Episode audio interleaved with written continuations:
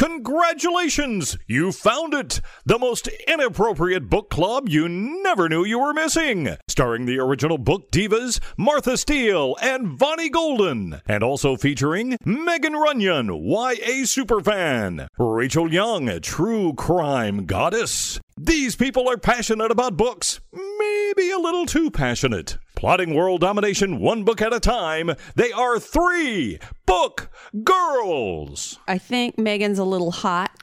I know. I wore makeup yesterday. I still have some on my face. She's so hot. So hot. You got like real pants on. Some embroidery on the side. Connie says that they don't make my butt look nice, though. Only your bestie would tell you. I mean, you have better jeans that probably make your butt look nicer. I don't disagree. You have better jeans, and I've seen you wear worse jeans. Yes, that's true. And you know, I tell you, your ass does not look good. They don't look bad. It just doesn't give you like a round butt. It just... You need to do some squats. I don't know why people wonder about us when I walk in and say, your tits look good in that shirt. That's what friendship is all about. Wow, your boobs look really good today. You need to do some squats. Get some ass muscle. Chris Evans is an ass woman or ass man. You gotta get some squats on. One of my coworkers, every time she goes to go to the bathroom, like after she pees, she like in the bathroom will do like 25 squats every time she goes to the bathroom. That's like her workout. That's like way too much work. But if you think like, about how many times in the stall, yeah. Well, at work, we have, like, the big bath. Like, it's a single bathroom, so it's, say, like, a lot of space. I'd be having to sit down on the toilet and stand back up to do squats. So, yeah, that's what she does. She'll, like, pee and, you know, wash her hands or whatever and then do, like, 25 squats. And be careful I don't hit the paper towel roll that's tied against my pillow. Yeah. My saddlebags. That's dedication. I mean, it's a good way to do, like, a quick little, like, mini workout. If you think about how many times a day you go pee. You can do, like, 100 squats. In a day. That's true. Yeah. I think if I had that routine, I would seriously lower the amount of water I drink all day. I'd be like, I don't feel like doing squats. I'm just going to hold it. See, I drink so much water. I drink so much water in a day because I just fill up my, like, jug in the morning. And so then by lunchtime, it's empty. And I fill it with ice and then I water, so I get, like, double. Or maybe not quite. I would double. Like eat extra salt. I'm like, well, I have to do it, so I don't have to go to the bathroom and do squats. So I'd be eating like Doritos, and noodles, and everything. Pretzels. Just drink the ramen packet. Yeah. Use it like a fun dip. Yeah, pretty much. Like can't use the water, can't do the broth, but I'll just like lick the noodles and dip it in the dry seasoning. God, that makes my lips shrivel up just thinking about it. Like. Eating that ramen, that stuff. Even when I make it with the water, it's too salty for me. I can't. Mm-hmm. Oh man, that stuff is wicked. It's delicious, and the shitty part about it is too, it's so easy to make. Like I have a Keurig in my office. Oh. All you got to do is break it up, toss it in a mug, run some hot water on it. Boom, you got lunch. I don't even have to like see people and be social. Dang, that's awesome. Well, I mean, I go home for lunch, so I don't see people. I see my dog. That's it. I get to be a hermit because it's what I like. I worked this morning, and I was the only one in the whole office. It was really awesome. Turned my music on. I could sing badly out loud. That would be nice. It was wonderful. The security guards will, tell you on Monday, like, hey, Vonnie, we caught your live show. Yeah. Yeah, they probably have cameras. My boss is probably at home laughing his ass off because he's got the camera feed up. Flat butt. No, the leggings give you a little butt lift. Yeah.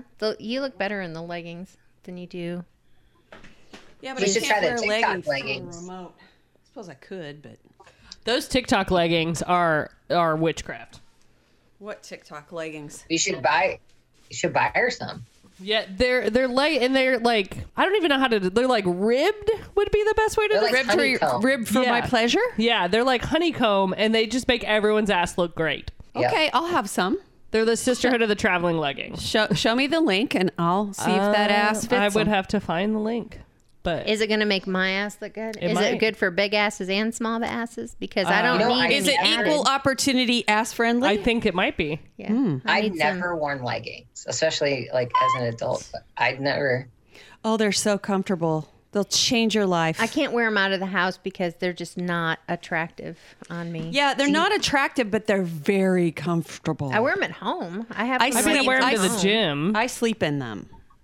I don't sleep in the like tight ones like these.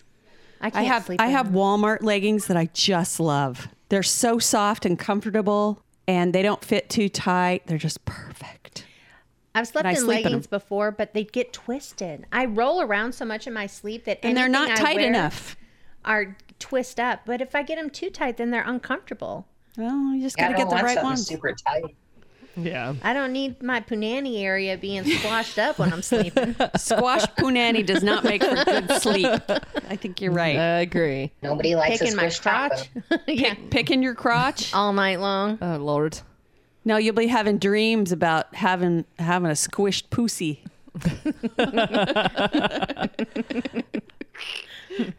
Have dreams about horseback riding.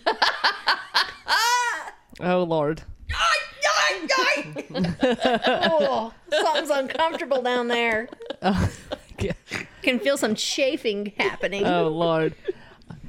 Wait, before we get too far down the rabbit hole of awful, should we send some love to our friends who had horrific tornadoes last night? Oh, God. I couldn't believe it. It looked like the video of the Moore tornado. Yes. Where it was just completely wiped off. It looks like a big garbage dump. Yeah. In Kentucky. I didn't see it in the light, but I know, like, okay, Echo wakes me up before 4 o'clock in the morning most of the time. So on Saturdays, I get to watch the Ag Report that starts at 4:05. Yay! Ag Report's always good. This morning, I was up before the Ag Report, so I had to wait for that to come on because it was just paid programming. God, we need to get her a farmer. She could be a farmer's wife so easily. And they had breaking news come into the Ag Report about that tornado, and they said there were still tornado warnings even at 5 o'clock in the morning when the regular news came. There was something like 30 tornadoes over between Arkansas to like Tennessee last night, like Arkansas, Missouri. We have book girls all along that line. Yeah, we do. Reach out to us. Let us know you're okay. It's December. What the hell? Well, it's been 80 damn degrees. Climate change is real. That's all I have to say about that. Well, and the extra. I mean, obviously the tornado itself is horrific, but they also, having grown up in Tennessee, they do not have storm shelters. No, because it's not a regular thing. Well, it's bedrock. You have to blast. We don't have basements. Aww. We don't have any of that. So your only safe space is like your hallway closet or hallway bathroom and like just freaking pray and hope for the best. And when tornadoes that big, it just doesn't work. No, like it's... I saw that last night because it was pretty windy. I was out at a Christmas party last night. And I came home and I drive like a small SUV and the wind was kind of whipping the car a little bit. And I was like, damn, like if this wasn't December. And then I got home and turned on. Yeah, it was like news. A dust storm last night. It looked like, well, I had to do a remote last night and I got out of my car and was headed in. And it looked like the set of Dune. Yeah, it was super, in the parking lot. I mean, it looked like there was a dust storm. Yeah. It was bizarre. So we're sending all of our book tribe love to our fellow tornado victims. Hopefully. Yes. Because that was, they say they think it's worse than the Moore tornado. Oh my God. Like we had 110 people died in the Moore tornado? No, I think it was 70 something. I looked it up today. Well, did you hear that tornado? It hit an Amazon warehouse. Really? In Illinois. A candle factory. Yeah. Well, the candle factory is the one I saw. Yeah. Yeah. The Amazon, I think there were two confirmed. I thought it said something about Amazon. 50 this morning. It's up to, they think it's over 80. Oh. In the candle factory alone, last I heard. Because that was just this morning. Yeah. Before I left the house. I haven't had a chance to look. But yes, we are thinking of you. And hopefully you will be able to rebuild as we have done many times here in Oklahoma City. Yes. All right, so moving right along. And there was something that I wanted to address. Okay. How come half of the toys that I look at for Christmas for my dogs are obscene? What? What do you mean? Oh, no, that straight up looks like a dick. Yeah. Hold on, let me show Rachel. I already showed Martha. I'm just scrolling down through... I'm just in a red scarf. It's Taylor Swift's scarf. Yeah, that's a penis for sure. Maybe it looks like a penis. It's supposed to be Jake Gyllenhaal. It's supposed to be a burrito or an egg roll. No. It gets better. It's an egg roll that's one of those hide and seek toys. So it goes inside the box. the Chinese box. So it's so you have a penis that goes inside of a box that you're going to give your dogs to chew on. And then you can sing the Justin Timberlake SNL Dick in a Box song at the same time. Hey, that's a great holiday song. No, it's just Jake Gyllenhaal in his true form. But it's not even that. Let me show you this other picture that I found. Because I actually saw this on TikTok.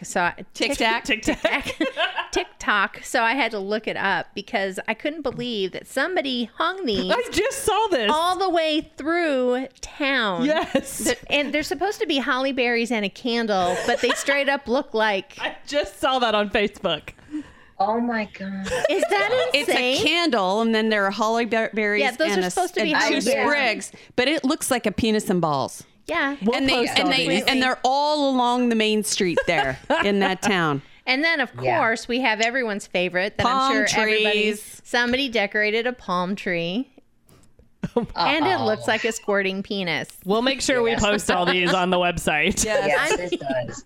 But we'll have visuals for you. Right, though, like with dog toys, some of Abby's toys, my husband actually calls her sex toys because they look.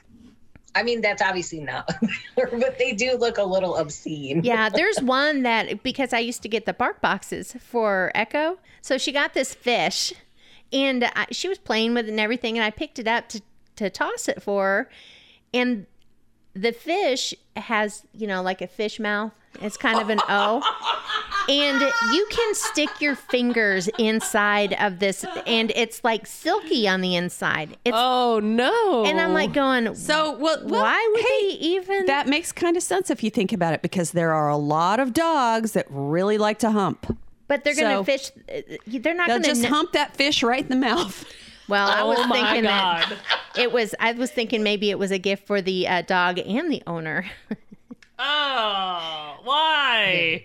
Ew.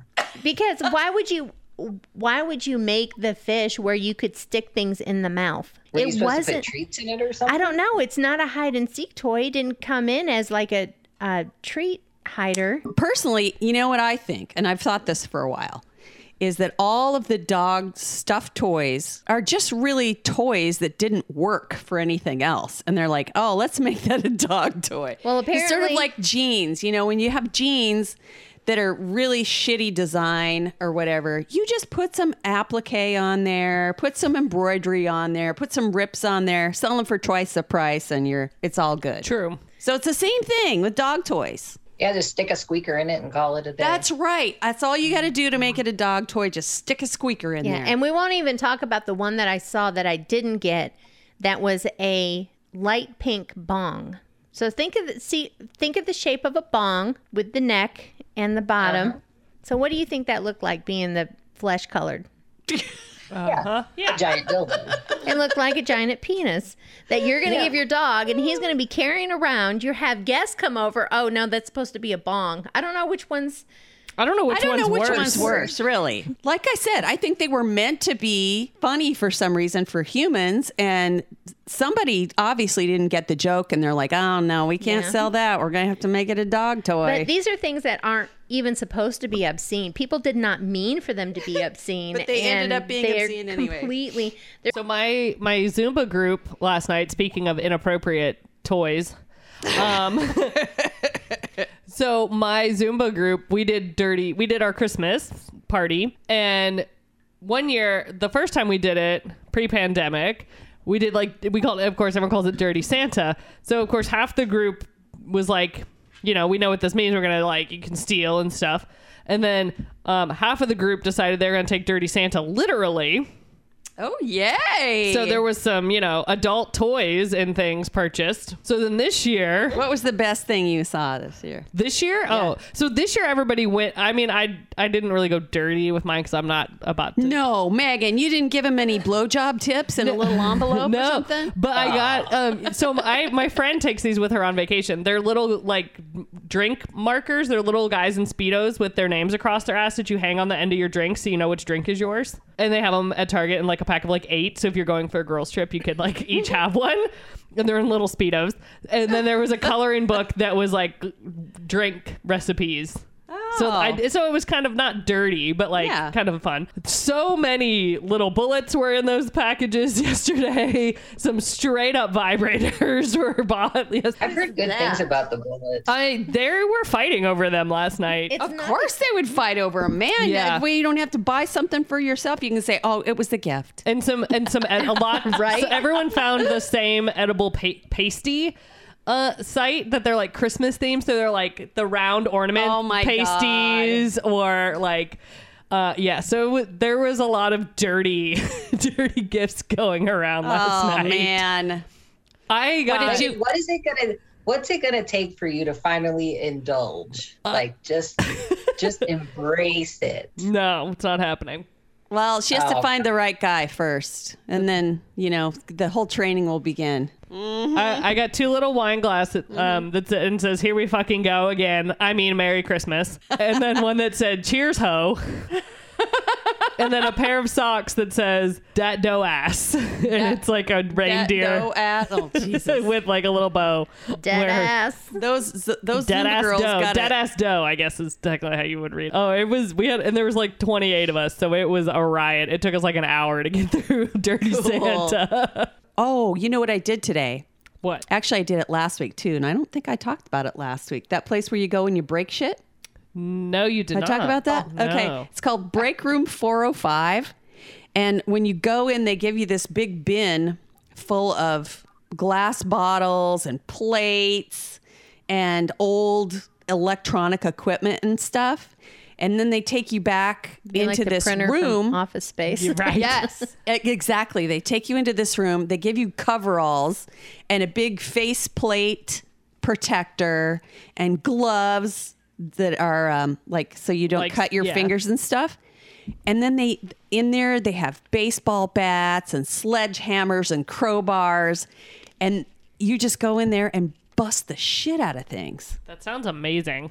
You know what I was thinking? I was thinking that we should make a plan for when we have guests come to town for our live events. If they're going to be here a day or two early, we'll take them over to Break Room and everybody can break shit together. Yeah. Doesn't that sound fun? Rachel's shaking her head no.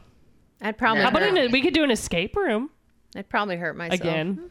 It's actually surprisingly fun, you guys. I was watching this guy through the window today because, I was doing a live broadcast there and I was standing right in front of the window into one of the rooms. Man, that guy was so angry. He was beating the living shit out of stuff with that baseball bat. My mind was going to zombie killing, because that's sort of where. Yeah. Was he double tapping it? He was triple, quadruple tapping it. That thing was not getting up again. But it was computer, so I was kind of thinking he was just sort of taking out all of his tech frustrations. Like Office Space. Exactly. Is he working IT? That's Office Space. The keyboards are the most satisfying things to smash. Because all the things pop off. Yes, all because the keys go off. Everywhere. And then there's another room that you can go in, and it's got a black light in it. And both of these places have a Bluetooth connected to a speaker, so you turn your music on really loud. Oh. And there's a paint room with this it's washable paint. Yes. And you just spread it all over the place and spray each other. That would be fun. I'd rather do that than the breaking. There's a song on TikTok right now and it's perfect for the breaking shit because it's literally A B C D or it's A, B, C, D, fuck you, and your mom, and everybody. It's like a breakup song. Oh, wow. And people have been using it and, throwing plates at walls and, just letting out their frustration. Evidently, the girl told me that she's had people book divorce parties where they bring their spouses. Oh, no. Things. And Rachel's therapy brain is in overdrive right now. Sorry, Rachel. I did not consider that might not be a healthy way to express yourself. If it was in a safe space, an environment like that where it's for fun, I would thought. If it's for fun and you're not it's just for the fun of it. If you're using it as a release, a stress reliever, and often no. But like a one time, I'm gonna go smash the shit out of a Mac. When I talk about that satisfying, there too. That satisfying buttons flying. Okay, this wasn't satisfying. And this probably speaks to how, I'm going to say as an adult now, how frustrating being a teacher can be. But I had this teacher in, I want to say 8th grade, right? And you guys all remember the box of calculators that, you know, in math class, everybody would have to grab one of the school provided calculators. Yeah. He got so pissed at us one day. I don't even know why. He had kind of a temper issue. He took one of those calculators and hauled it across the classroom. It smashed on a chalkboard and just buttons went flying. And so it was terrifying. But also and awesome. As an adult, I was like, A, super wrong.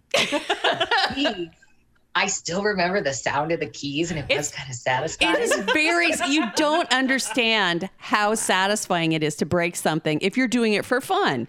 It really is fun. I had so much fun. I took Dylan and Olivia with me over there, and watching them break shit was very satisfying too. We had so much fun. We did both. We did the, you know, the breaking thing, and then we went into the blacklight room, and they gave us these little canvases and the glow in the dark paint, and I'll put a picture up of on the I'll send pictures to Keith so she can put them up. It's called Break Room 405. And there's a place in, so I know we have some listeners in Lubbock, and I know there's a place like that in Lubbock because my sisters have gone. What did they think of it? They liked it. They liked it a lot. Oh my gosh, I miss our Lubbock girls. Maybe they'll make it up for one of the live events. Maybe. Oh yeah, that would be cool. Yeah. Which, by the way, we posted all the ones that we have currently scheduled on our social media. 6 in 2022. We have 6 events in Oklahoma City in 2022 at our favorite bookstore at Full Circle. Yes. So if you feel like visiting our fair city. Maybe we'll have to book one here in Amarillo at my local bookstore. That'd be cool. I'm sure they would love that. Yeah. Oh, I had a follow-up to a book I reviewed like a year ago. What? So I think I did review it. It was The Five, and it was like the victims of Jack the Ripper's. Oh, yeah. And I kind of was like on the fence about it because I felt like it was just very like, hey, the women of 1800 had a shit life. Yeah. So I was listening to one of my murder podcasts, and they were like, hear about the victims of Jack the Ripper. And I was like, yeah. So I went to listen to it, and I was like, this is that damn book I read. Rip-offs! But I learned I actually like it better as a podcast than I did as a book. Really? Yes. But apparently, quote unquote, ripperologists, which are typically men. I know. So the ripperologist men of ripperology do not like this author at all. They think she is full of shit. And like will come to her live events and just like heckle her. Yeah. What a bag of dicks. Yeah.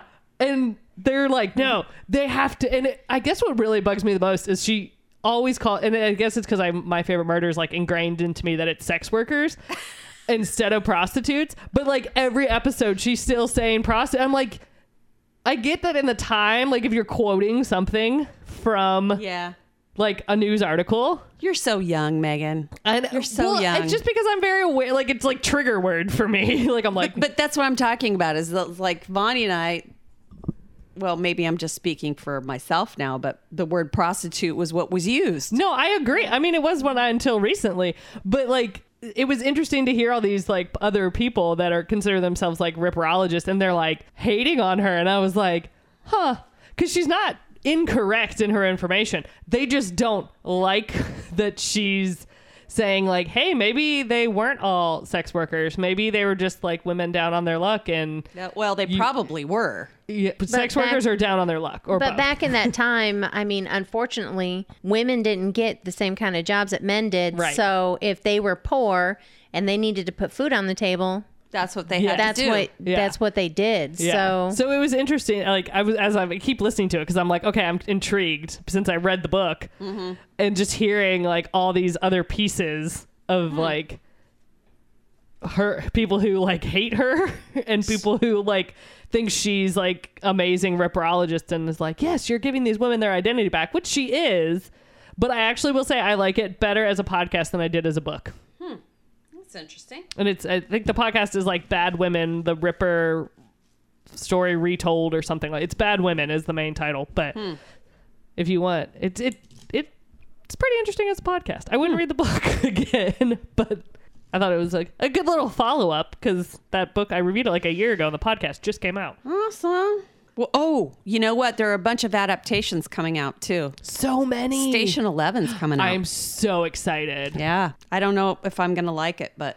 The trailer looked good. I will say. And I've only seen the one trailer. There's a second trailer out now, I think. Mm-hmm. But I'm excited for it. Yeah. It looks amazing. So that's exciting. Don't fuck it up, HBO. And speaking of adaptations... Vonnie is reviewing a book that has been adapted for is it a series? Yeah, it's on Hulu, I believe. I was going to say, I didn't watch the series. I just read the book. Well, I mean, obviously, we want to encourage people to read the book first. I really don't like this theme at all. Yeah. Maybe I'll go get you a cup of coffee. Get out of the room. You keep interrupting me anyways. Where's my Nerf gun? Sorry. Okay, Vonnie, what do you got? Just kidding. You really don't have to leave. She's going to go get coffee. So I read Dope Sick by Beth Macy. And this is a nonfiction. And it talks about opium addiction that was mainly in like small towns and mining communities. And it also talks a lot about the introduction of OxyContin into the world of medication. And when OxyContin first came on the scene, the drug company who was selling it was not being completely truthful about the effects. They told everybody that the OxyContin had a less than 1% rate of addiction. Which we all know is not true. Yeah. And so doctors were just willy-nilly prescribing these huge pain pills, not even just to adults, but like to teenagers. Like a lot of the main people that it follows in this book are people who their first prescription to pain pills was OxyContin when they were in high school. Wow. Like one particular, it talks about this girl who she was, you know, straight-A student. She was the prom queen. She was a cheerleader. And I think she had broken her ankle or something. And actually, I don't even think it was broken. I think it was just a sprain. And they gave her OxyContin? They gave her a 30-day subscription to OxyContin. And then when she went back because the pain... came back after she quit taking the OxyContin and she wanted more, they gave her more. And then when they wouldn't fill it the third time, then she started going to these drug parties and it progressed into a heroin addiction. Jesus. Which that's what had happened to a lot of these people that were getting these prescriptions to OxyContin, is they'd start out with something that the doctor subscribed to them. They would be immediately hooked. And then they would go, when they couldn't get the OxyContin anymore, they would go straight to heroin, which is just, you know, like a stronger version. But once they went to the heroin, then they had to keep taking the heroin just to keep from getting dope sick, because that's a real thing. Yes. You have, yes. I mean, you run fevers, you throw up, you have diarrhea. So they were spending all of this money and everything so that they could... keep this addiction going, just so that they wouldn't feel horrible. It got to the point where it's not even about feeling good. It's just about not feeling sick. Bad. Yeah. Horrible. And yeah, I mean, a lot of times when you read about addiction, and ones that I have read about addiction, a lot of them are about like inner cities and very urban situations, but this actually talks about how the addiction started in a lot of small towns and how, you know, they were giving these prescriptions like to people who were poor, but then their insurance would pay for it. So they were getting these drugs, mm-hmm. and then when they couldn't get it anymore, then they were selling everything that they could to try to get heroin, because... It had the same effect. Yeah, well, it's all part of the opium family. So, yeah. And just completely ruined so many lives. And it was mainly because, for one, the drug company wasn't forthcoming about the effects of the OxyContin. And two, the doctors were prescribing these huge painkillers for stuff that Tylenol could have fixed. There's no reason why you have a sprained ankle and are on OxyContin. I mean, yeah, there's no reason. That's just... Well, and the doctors didn't really know what they were kind of dealing with, right? Like, they were like, oh, that's something that's, like, not going to be addicted, so, like, here you go. And then they... Probably by the time they realized what was happening, it was, like, too late almost. Right, yeah. Well, the doctors actually... They know how addictive it is, but part of the whole prescription and pharmaceutical, you know, industry is doctors get reimbursement and money and different things for things that they prescribe. And then, you know, now I don't necessarily think that every physician, I don't know, but you have to be informed in what you're prescribing to people. And opiates have been used for years and years and years, right? There's a reason, like, they used to use opium, pure opium, yep, to do operations. Like, I actually have a jar from my grandmother that was an opium jar, and it says opium on it. And it's one of those things that the doctors understand how strong it is, but because it was readily available and other things, they were just, like Vonnie said, they were just doling it out to say, oh yeah, you have a pain, go ahead. Like, no, it'll be fine, all of these things. And then years down the line, we end up with this huge opiate crisis that then leads into when you can't get it, right? And they start to discover just how many issues come along with it. The use of heroin just completely spikes, and black market of whether it's hydrocodone, oxycodone, any of that stuff just skyrockets. Right. Well, then with the opiums that they were getting black market, they started mixing it with fentanyl.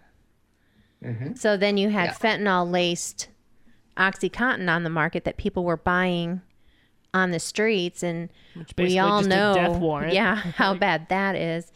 And it does talk about the doctor's relationship with the pharmaceutical sales people, and the pharmaceutical sales people were getting such a huge commission off of being able to get these doctors to prescribe the OxyContin that they were actually tipping the doctors basically and taking them out to resorts, out to fancy dinners. They were taking them out to, like, all of this stuff. And I think they actually have laws against that now, that they can't do that anymore.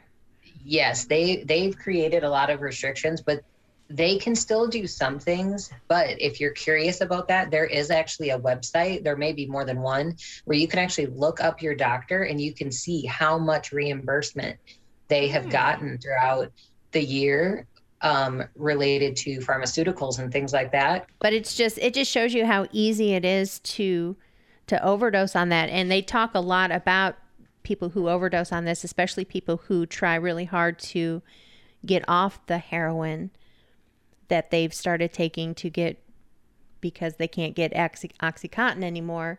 And then they try to get off heroin and they're dope sick and they want the heroin again, and they go back and they take the heroin again after being off of it for so long, and then boom, overdose because they take too much of it. I mean, it was a very interesting book. I will have to say it is very statistical. So it does read a little bit like a textbook at times, because there's a lot of factual information that they're giving you all at one time.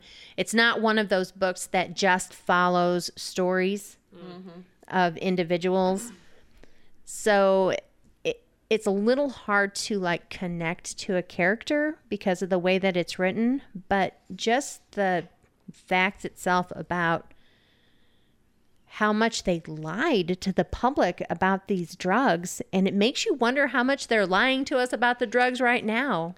And another thing I will have to say, that a lot of the individuals who had gotten hooked on the OxyContin and the heroin ran into is that they're poor. They're from a very poor community, and it cost a lot of money to go to rehab. Mm-hmm. I mean, we're talking $25,000, $50,000. Like this, the one girl that I mentioned that was, like, the cheerleader and everything, like, her grandpa basically spent his life savings so that she could go to rehab, like, twice. One was like $25,000. The other one was like $50,000. It's so expensive, and most of them are related to the church. So if you're not a specific religion, well, the only thing about with the church is if it's a strict church, they want you off of everything before you go to rehab. But that includes like even cigarettes. So you can't even smoke. Well, that's if you're going with a church rehabilitation. There are different types of rehabilitation. Yeah. But, you know, some of these people in these very small towns, their options were limited. So, I mean, what are you going to do? It's just, it was very interesting. And it just really shows how these people got trapped into this situation of addiction and just couldn't get out again. Because, you know, you hear people say all the time, well, just quit. Well, I mean, why'd you start in the first place? It's just, you know, no one to blame but yourself. Well, yeah, but sometimes situational details, you have to just consider all of that. It was very interesting. It was good. I would probably watch the Hulu show if I had Hulu, but I don't have Hulu. So you can use my Hulu. There you go. And that again was called Dope Sick by Beth Macy. It's a very interesting book. So I decided that this Christmas I was reading Hallmark type books because I don't have the Hallmark channel because I got rid of my cable like a couple years ago when I was jobless. So I'm having Hallmark movie withdrawal. Do you want my Discovery Channel information? They all Wait, of the Hallmark. No, are they on there? Yes. Shut up. I have Discovery. Shit, I know what I'm doing this week. Okay. Although I've seen a lot of Lifetime ones that like Lifetime's given a Hallmark a run for their Well, they Christmas might be money. Lifetime. I don't know. If they look way, too cheesy for me to ever watch. I just read the title. This is good information. I'm here for it. All right. So this week I read The 12 Dates of Christmas by Jenny Bayliss. That movie's on Discovery. Is it a movie? Yes. Shut up. Jesus. Okay. We got to get through this podcast. Okay. Megan's going to be chomping to go home and watch freaking Christmas movies. All right. So this takes place in a quaint little English town, which makes me super happy straight off the bat. And so our main character is Kate, and she has moved back to her little quaint town because her parents split up and her dad was really struggling, speaking of addiction, with being alcoholic. So she went home to like get him sorted out, and her mom was off gallivanting with her new play toy. And that's not me being rude. It's how he's kind of described. And of course, her kind of like high school sweetheart, whose name is Matt, and she and her best friend find this. It's called Lightning Strikes, but it's kind of like a Match.com type deal. And Lightning Strikes is doing this thing where you pay X amount of dollars. They never really say, but they imply that it's very expensive. And they plan out all these dates, and you sign up for whichever date seems interesting to you. And then they pair you with a guy to go on the date with. So like one of them was like high tea at like a castle, or one was like hiking or whatever.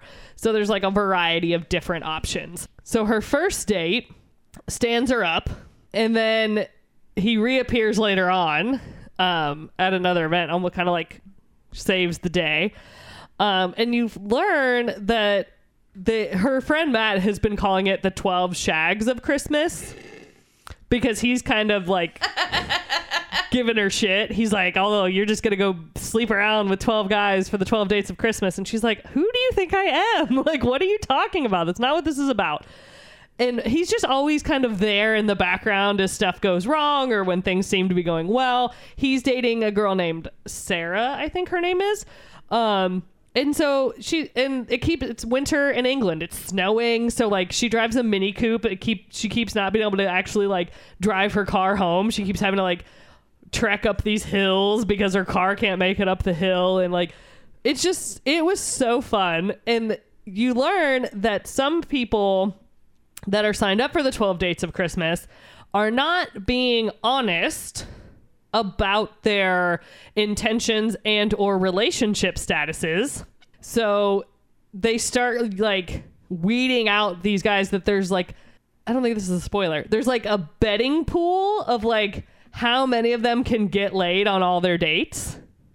God. And so as she starts meeting these guys and you start hearing this story, you're like, okay, like, is this guy a good guy? Is this guy a bad guy? Like, what is going on? Who do we trust in this series? Who do we not trust? And of course, her friend Matt is just always in the background, just kind of being like that local boy who's like, oh, you going to the big city on a date? Because she would go into London to go on these dates. And of course, when the date went wrong, he was kind of there to be like, hey, it's the 12 Shags of Christmas. It's going to be okay. You have 6 more dates or like whatever.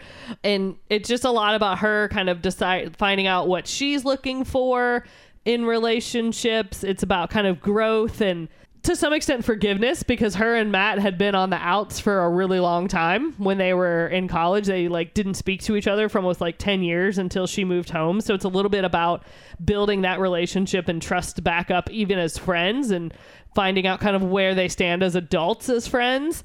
He runs the local coffee shop because of course he does. And she does some baking for him. It's very because of course she does. And it was, I really liked it. I thoroughly enjoyed it. It was cute. And if it is indeed been turned into a Hallmark/Lifetime movie, that is 1,020% what I'm doing when I get home tonight. So I'm going to find out about that. But it was cute. I love anything set in a in an English countryside that's like small town and fun. I often think I should have been born in England because that area just speaks to me. My ancestors who, you know, moved here and left England are rolling in their graves. Sorry. But it was so much fun. I really liked it. There were some twists and surprises with some of her 12 dates. And she's kind of a badass because she's kind of like, I don't fucking need you people. I just would like to be in a relationship. I don't need to be. I'm an independent woman who owns my house and has a she's a successful fabric designer with like a big company. So it's more of like, I would just like to be in a relationship. It's not like a damsel in distress, like, oh, I need a man, I have to be in a relationship. It's just kind of her like, I'm in my mid-30s and I want this. So super fun. I really liked it. If you're looking for a good Christmas read, I would recommend The 12 Dates of Christmas by Jenny Bayliss. Yay. Okay, I think this movie is something completely different than the book that you just described, because that's what sad days. That's what it says. It's like you something just about ruined Megan's day. They're living the same day over and over or something. I mean, oh, but that's so weird because her name is Kate and everything. Yeah. Uh-huh. Oh, that's so weird. And it's here's the same good name. News, though. Every other Hallmark movie, exact same thing. All right, Rachel, are you ready? I am. In the absence of Keith this week, I will be our dirty romance aficionado. Woo! We need a little spiciness up in here. We like it dirty. Yes. Ooh, spicy. That's a spicy egg roll. And from the earlier described. Sorry. I have no idea where I heard about this book, but I know the author. So for anybody who is a romance reader, dirty romance reader, Kennedy Fox is the author, which is a writing duo, actually. That's their pen name. And so this book is weird. It's a series of like 6 or 8 books, but the character sets are different. So the book that I read is technically number 5, but our 2 characters we're following are Archer and Everly. But the name of the book is Forcing You Away, but it's the Lawton Ridge series, essentially. Will it stand alone if you just read it, or do you have to read the whole thing? You may want to read like the first one with the whatever couple you're reading about, but they're usually, it's just 2 books about each couple, I think. Hmm. So I read book 1 about Archer and Everly, right? So Archer he's an ex-con, just released from prison, and his cellmate, who's gotten out of prison, a little bit before, he offers to have, it gets better, I promise. He offers to have Archer come, and he's like, I'll give you a job. Like, you can get back on your feet after, you spent 5 years in the clink. And but Archer, of course, has nowhere to live, and he doesn't want to mooch off of his sister and niece. And so he agrees. He's like, yeah, I'll take the job that you're offering. I'll get back on my feet. Right. Because and that's hard. If anybody who knows anybody who's been in prison for an extended period of time and you have a felony on your record, people don't want to give you a job and they don't want to rent a place to live to you because you're a risk, essentially, they think. So because he has nowhere to stay, his buddy's sister is like, yeah, you can stay here, not a big deal. But when Archer first meets his buddy's sister, they walk into the house and they don't see her, but they see a naked dude sleeping on the couch. And he was like, well, she must have had a party last night. and so it just kind of kicks off with this sort of hilarity, you know, and her brother's like, seriously? And, you know, they kind of have this great relationship. You need to get your life together, big brother stuff. You can't date this person. And she's like, fuck you, I'll do whatever I want to do. But obviously Archer, our main male character, he doesn't want to like screw over his buddy. And his buddy has said like, dude, just take the job I'm giving you, but don't screw around with my sister, right? And there's the amount of tension is really, really good in there. I will say this though, if you're looking, it's good. I love the story and sort of the development of everything. It does end on a cliffhanger. And I know this because I finished it last night at midnight, laying in bed, and it ended. And I was like, seriously? So I had to go to Kindle and spend $5 so I can start it tonight. But it was a good read. It was, you know, a quick, easy read with some dirty in it. There's nothing wrong with a muscular, tattooed ex-con with a heart of gold. And my favorite part, though, is I love a strong female character, and she is strong and independent and just sassy and all that stuff. And there is actually a bit of a mystery component tied in because something else is going on. Like they're being followed, shit's going on at her house. Somebody's broken into her house. I'm not going to tell you how the first book ends on the cliffhanger, but it was enough where I actually considered not only buying the book, but staying up longer to read it. So, cause it was pretty gruesome. Like, oh, what the hell? So there's some other storyline going on there. But again, that was Forcing You Away by Kennedy Fox. And I have a thriller. Just when we thought we were out of October. Yeah, it's not that kind of thriller necessarily. It's called Find You First by Linwood Barclay.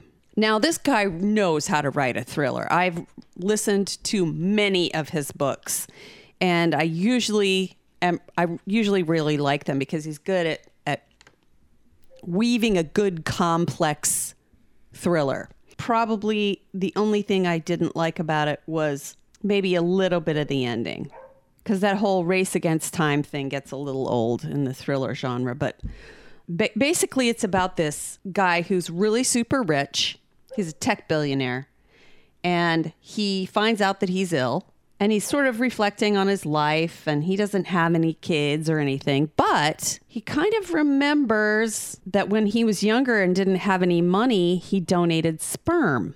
And at that time, they had told him that he, you know, might have some offspring around sometime.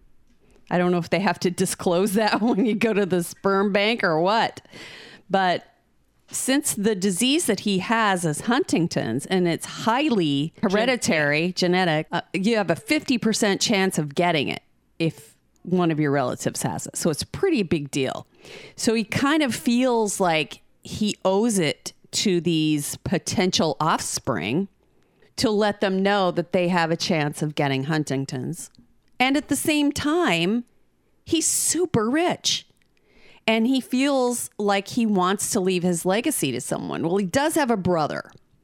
And the brother is just a little miffed when his brother comes to him and says, you know, I'm going to go find these potential offspring and I'm going to leave them all my money. Oh, no.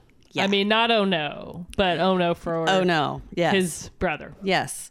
He explains before he talks to his brother that he's going to give him an allowance. It was sort of like an allowance. So he would get like $20,000 a month or something like that, which is a lot of fucking money. Right. I want $20,000 a month. Right. But the reason that he doesn't want to give his brother all of the money is his brother is married to this woman who is a little sketch. She had recently tried to use him in this scheme that she came up with to start a business. And she went to some Google executives and said, yeah, my brother-in-law and I are doing this project. And so she's trying to get money using his name. Mm. And then he finds out about it. So he doesn't trust her at all. So there's that component. And we start out on our journey, and the guy is able to find out who these kids are by going and bribing a lady that works for the clinic. So he has this list, and he starts to methodically go through the list of people. Well, he contacts the first girl that's on the list, and she's a pretty cool character. She's probably my favorite character of all the characters in there, because she's just like, he shows up and starts talking to her and tells her the story. And she's like, she's a waitress, and she's just like, oh, I don't want your fucking money. You know, she's just really a cool character, and you just really love her from the beginning. And so she's a huge part of this story, because when she realizes what's going on, she finds out that her this recently discovered brother of hers, because she has gone through one of these DNA places where you send your DNA in, and she's found this brother. And then she finds out that that brother is on the list. And then she's been trying to get a hold of her brother for days, and he's missing.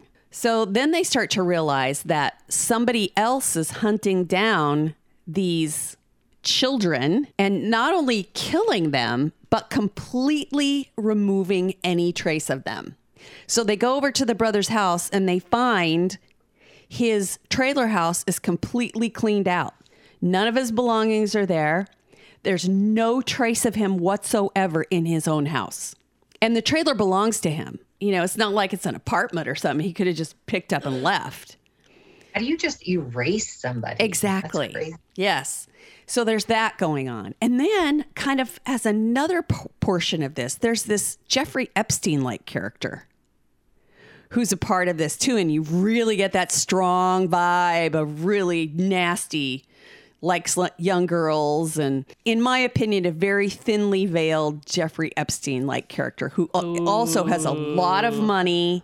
But I was never quite sure where he fit into any of this. And that's where the writing of a good thriller really kicks in, because you get that really tight woven cloth where you just have to try to figure out what the threads are that connect them. But it's really hard to do because you have no idea. And that's what made this such a fantastic read. Like I said, I really, really loved it. There were a few things right towards the end that I kind of didn't give it the full rating because of. But overall, I read it in such a short time. It was so enjoyable. And it was called Find You First by Linwood Barclay. Interessante. Does sound pretty interesting. No, he's actually an established author. I do really prefer debuts, as you know, but every once in a while, you just got to read a good old somebody who's really good at their job. And this guy is really good at his job. I really enjoy reading what he writes. We were all over the place today. We had some nonfiction. We had some romance. We had some spicy romance. We had some Christmas. Some thriller. Covered all the spectrum of books. Mm-hmm. Yep. Just sort of like Vonnie's Christmas decorations cover the whole neighborhood in stealthy filth. Mm-hmm. Yep. Little naughty Christmas going on in some places, and not just Megan's Christmas party. There was some spicy in my book, but not a lot. Can I bring it back to last week for those of our listeners? Sure. So the ball sack underwear. Underwear. Yeah. Oh, by the way, so I was blushing in my car. Were you blushing in your car? I was in my car, going, I'm sure my face is red. No, not the whole in general. He's tried them out, and he said they're comfortable. Really? Yeah. You gave them to him early? Listen, we talked about them, and I was like, I have to.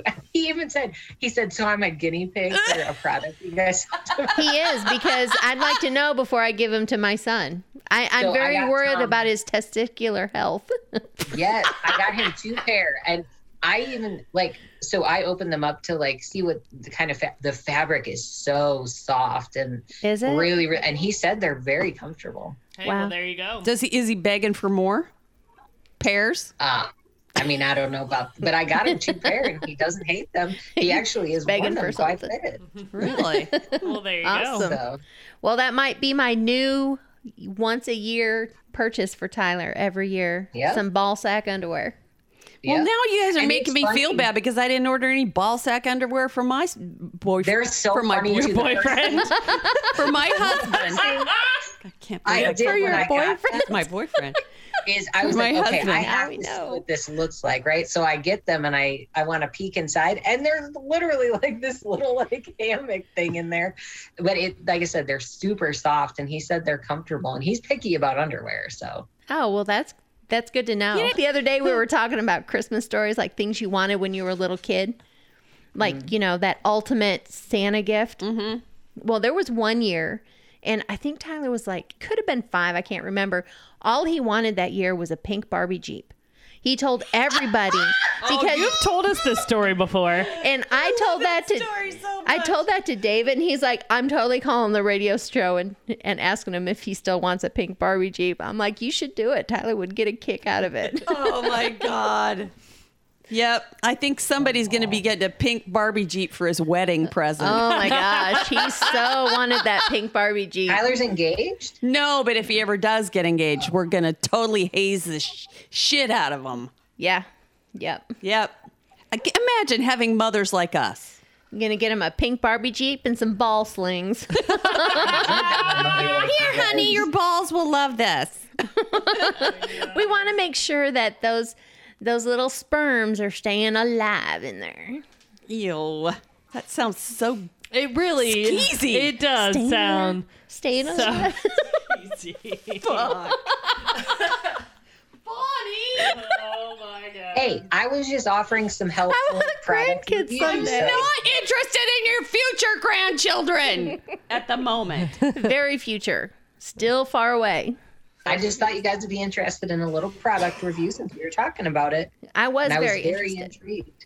Actually, it's nice to have that feedback because we would have liked to have some feedback on that hair removal tool that Vonnie bought like 6 months ago. She still hasn't used. Is it an epilator? No, it's like a laser and it like burns off your hair. Oh, yeah, that sounds safe. Yeah, it does sound safe. That's why we wanted to see what the hell was up. I'm like, I was thinking of the products that we've talked about in the past like that. One of the dirty gifts was the dirty penis coloring book last night. Really? Somebody was like, awesome. I don't want a book. I was like, that could be a very dirty book. And as soon as she's like, it's a coloring book. I said, I know a coloring book that is. I was like, my friend has that. They're the same one. Yeah, I did. I was like, oh no, you're going to like that. That coloring book's dirtier than you think it's going to be. That's what I need for Christmas is crayons. Somebody needs to give me some crayons so that I can color my penis book. Oh, yeah. Yeah, you need to have a very wide array of colors for those penises. You'd be surprised how that, like, cathartic it is to color a penis. To color a penis, it really is. I'll get you some color crayons for Christmas. I need some crayons. I want crayons. The big box that my mama could never afford when I was little. The 68 or 48. The one with the sharpener. Yeah, that was the shit when I was little. Shit. It was the shiznit. Yeah, as soon as I was old enough to afford it. I bought that big box. Yes. Don't buy me that rose art crap. I want the Crayola. Yeah, right, I want Crayolas. We tried to be cheap at work and buy the like crappy crayons because we were using them in the like break room and they like don't work. Oh my God, they were breaking in half in, like 30 seconds. Like I thought they were just like being like hard on the crayons. Then I went to color like my pumpkin because it was Halloween and I like was coloring and it was just like and I was like, these crayons are shit. Yeah. Can we get some real crayons? The color's just not that good. They're more wax than color. Yeah, we were having like a hard time making it like stick on the paper. Like it was just wax everywhere. Now, if you've got a kid that likes to eat the crayons, maybe get the rose art. Yeah, they're probably more tasty with the wax content. I had a dog who used to like to eat the crayons. Oh gosh. Oh my. Her poop was a wide. Seriously, I bet. She loved to eat, and they're non-toxic. So I mean, it didn't hurt her. She could have made one of those Skittle commercials. Shit the rainbow. I saw a commercial the other day and I can't remember where I saw it, but it was a commercial that somebody had the shittle the Skittles shits. So the commercial was this guy, he kept like bending over and he's like, and it makes it worse when I laugh. So the guy that he was with was trying to make him laugh, and then it showed a picture of like him shitting Skittles. Shitting Skittles. That's hard to say. Shitting Skittles, and the guy that was there had his head down like next to his butt like he was going to start catching Skittles. It was so disgusting. I watched it. Oh my God. Okay. The next time I have to poop, I am going to say to Tom, I have to shittle. Okay. And on that note, that's going to do it for Three Book Girls. Can't get enough of Three Book Girls? Check them out on Facebook, Twitter, and Instagram. Follow them on TikTok, YouTube, and check out their website at 3bookgirls.com. And join the group Three Book Girls Tribe on Facebook. If you really love them, share the podcast with a friend or join them at one of their live events. Three Book Girls, a Steel Trap production.